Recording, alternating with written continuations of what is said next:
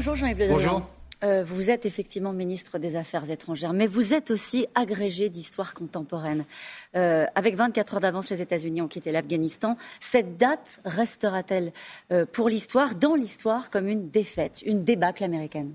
C'est un coup dur, incontestablement, parce que l'effondrement de l'État afghan, la déroute de l'armée afghane, la rapidité euh, avec laquelle les États-Unis ont dû quitter ce, pays, euh, le drame dans lequel ça s'est passé, euh, tout ça fait un coup très dur pour, pour l'Occident, pour les États-Unis. Mais en même temps, il faut se méfier des raccourcis historiques, puisque vous faites référence à mes antécédents d'historiens.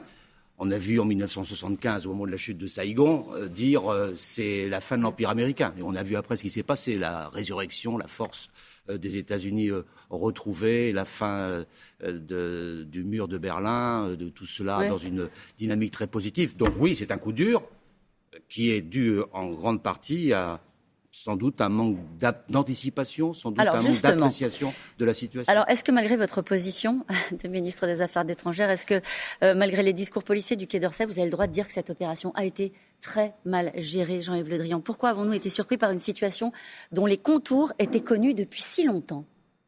Les, États-Unis d'Amérique avaient engagé des discussions avec les talibans depuis déjà plusieurs mmh. mois, euh, sous l'administration Trump. Ils avaient trouvé un accord pour euh, le départ des forces américaines euh, au mois de mai de, de cette année. Puis ensuite, l'administration Biden a prolongé cette volonté de retrait.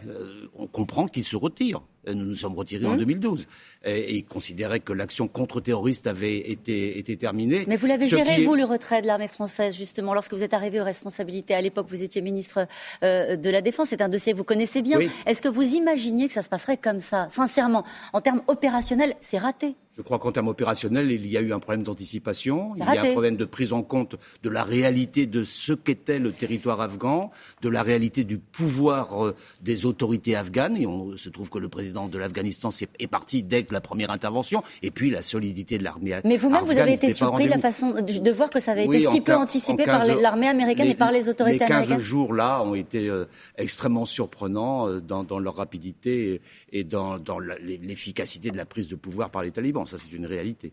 Euh, est-ce qu'aujourd'hui c'est un voile noir, une chape de plomb qui tombe sur le peuple afghan Je pense que le premier sentiment qu'on doit avoir aujourd'hui, euh, c'est un sentiment de solidarité, euh, d'amitié avec nos amis afghans, en les incitant à poursuivre leur combat pour leur propre gouvernance. Et en les aidant aussi, combien de personnes, combien d'Afghans qui ont travaillé avec la France éligibles à l'exfiltration a-t-on laissé derrière nous?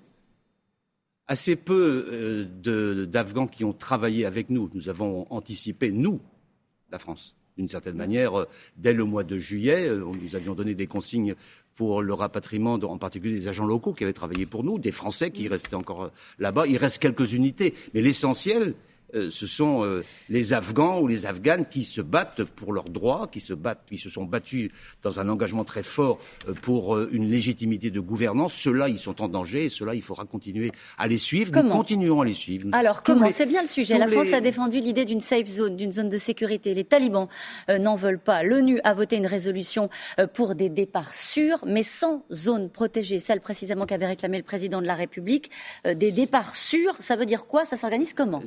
Pas exactement cela. Il y a eu effectivement une résolution euh, du Conseil de sécurité qui a été adoptée euh, cette nuit, euh, qui prévoit bien, qui exige même le fait que la plateforme aéroportuaire soit sécurisée et que l'accès à cette plateforme soit assurée par les autorités de fait qui sont les talibans. Cette exigence est très importante parce que c'est l'unanimité de la communauté internationale, même si la Chine et la Russie se sont abstenus, le texte est passé et maintenant il faut le mettre en œuvre. Ça veut dire deux choses. Ça veut dire essayer de trouver une solution euh, pour la gestion de la plateforme. Nous y travaillons. Il y a des discussions en cours aujourd'hui avec les Qataris et les Turcs, parce qu'aujourd'hui l'aéroport ne fonctionne plus, et c'est la principale voie de sortie. cette zone-là par euh, les Turcs et les Qataris?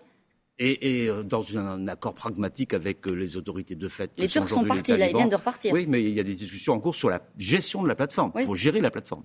Et les Qataris aussi sont en discussion. Nous avons eu des réunions hier euh, avec ces partenaires. Et puis d'autre part, exiger des talibans que l'accès à l'aéroport soient sûrs. Ce sont les engagements qu'ils ont pris eux-mêmes. Ils ont fait une déclaration publique il y a trois jours pour dire tous ceux qui voudront partir pourront le faire. Alors maintenant, le Conseil de sécurité, c'est-à-dire la communauté internationale, dit alors maintenant vous passez aux actes. Ça veut dire avec des vols commerciaux? Ça veut dire avec des vols commerciaux. Ça veut dire que tous ceux qui ont délaissé passer, les artistes, euh, les femmes, les journalistes qui sont là en Afghanistan, qui ont la, possibilité et la volonté euh, de partir, doivent pouvoir, c'est ce que vous dites ce matin, Jean-Yves Le Drian, se rendre dans euh, cette zone, cette plateforme pour pouvoir prendre des vols commerciaux et quitter l'Afghanistan. Pas, demain matin parce que c'est pas prêt. Mais l'exigence du Conseil de sécurité, c'est celle-là. Et en ce qui concerne la France, nous avons en instruction, en examen, euh, énormément de signalements qui nous ont été donnés, plusieurs milliers, mmh. nous en recevons tous les jours.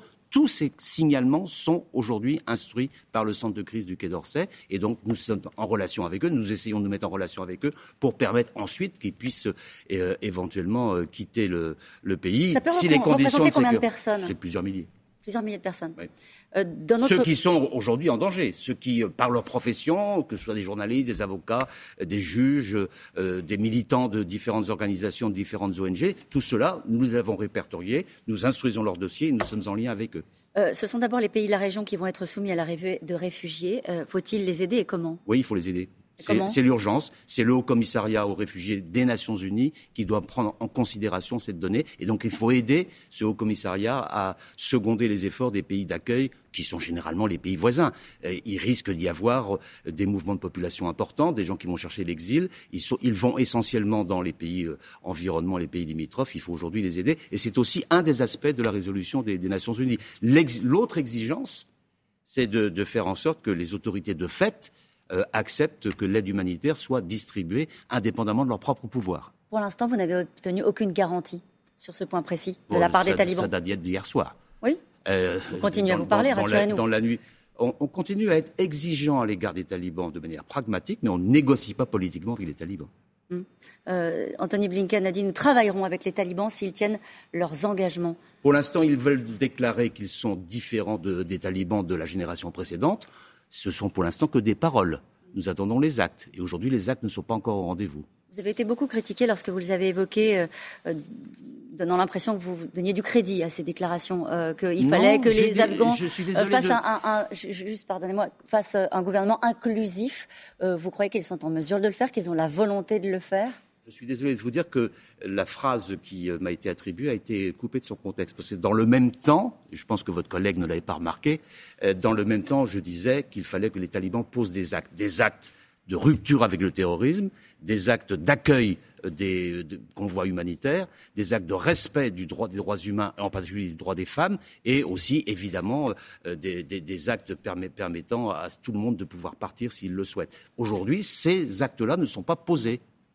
Quels sont les moyens dont nous disposons, Jean-Yves Le Drian, pour imposer quoi que ce soit aujourd'hui aux talibans qui, depuis euh, hier soir, depuis le dernier euh, ravion américain, euh, célèbrent leur victoire en disant la défaite américaine est une grande leçon pour d'autres envahisseurs Quels moyens avons-nous? Quels moyens de pression? Pression internationale, le fait que euh, les talibans, s'ils veulent avoir euh, un développement de, leur pays, seront bien obligés de poser des actes qui leur permettent d'être reconnus par la communauté internationale. Mais aujourd'hui, ce n'est pas le cas. Donc il faut pousser cette pression au maximum. C'est ce que nous faisons. Des leviers financiers?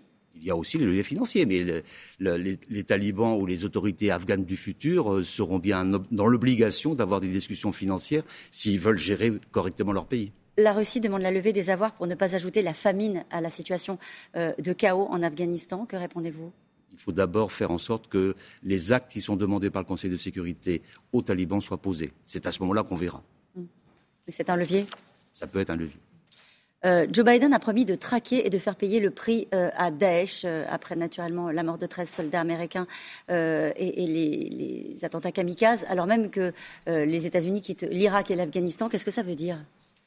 Ils ont mené des, opérations euh, suite à l'attentat qui a été initié par Daesh, qui a fait quand même plusieurs centaines de morts, euh, y compris des morts américains, euh, que l'on connaît, que l'on a pu mhm. regretter dans ce drame qui s'est produit à l'aéroport de Kaboul. Maintenant, ils peuvent mener des actions ponctuelles, mais on voit bien aussi par ces actes terroristes qu'aujourd'hui, le pouvoir de fait des talibans n'est pas installés en Afghanistan, puisqu'ils ne maîtrisent pas complètement la situation, loin de là. C'est à eux de démontrer qu'ils peuvent tenir le pays? Et à eux de voir comment ils gèrent le pays, bien sûr. Ça montre quand même une chose, cette, cette affaire. C'est que euh, autant une action militaire est tout à fait essentielle pour lutter contre le terrorisme, et on, constate que depuis 2001, il n'y a pas eu d'action terroriste sur les pays occidentaux à partir de la plateforme afghane, autant on voit bien que ce n'est pas par l'action militaire qu'on peut mettre en place une gouvernance légitime dans un pays. On ne peut pas se substituer au peuple pour la définition de leur gouvernement. Est-ce que vous avez une crainte euh, que les groupes terroristes, dont l'État islamique, profitent du chaos en Afghanistan? Ça peut entraîner euh, des, volontés, ça peut entraîner euh, une une effervescence, ça peut entraîner des actions qui profitent de la situation de chaos dans laquelle nous avons été. Il faut renforcer notre vigilance, c'est ce que nous faisons. Merci beaucoup, Jean-Yves Le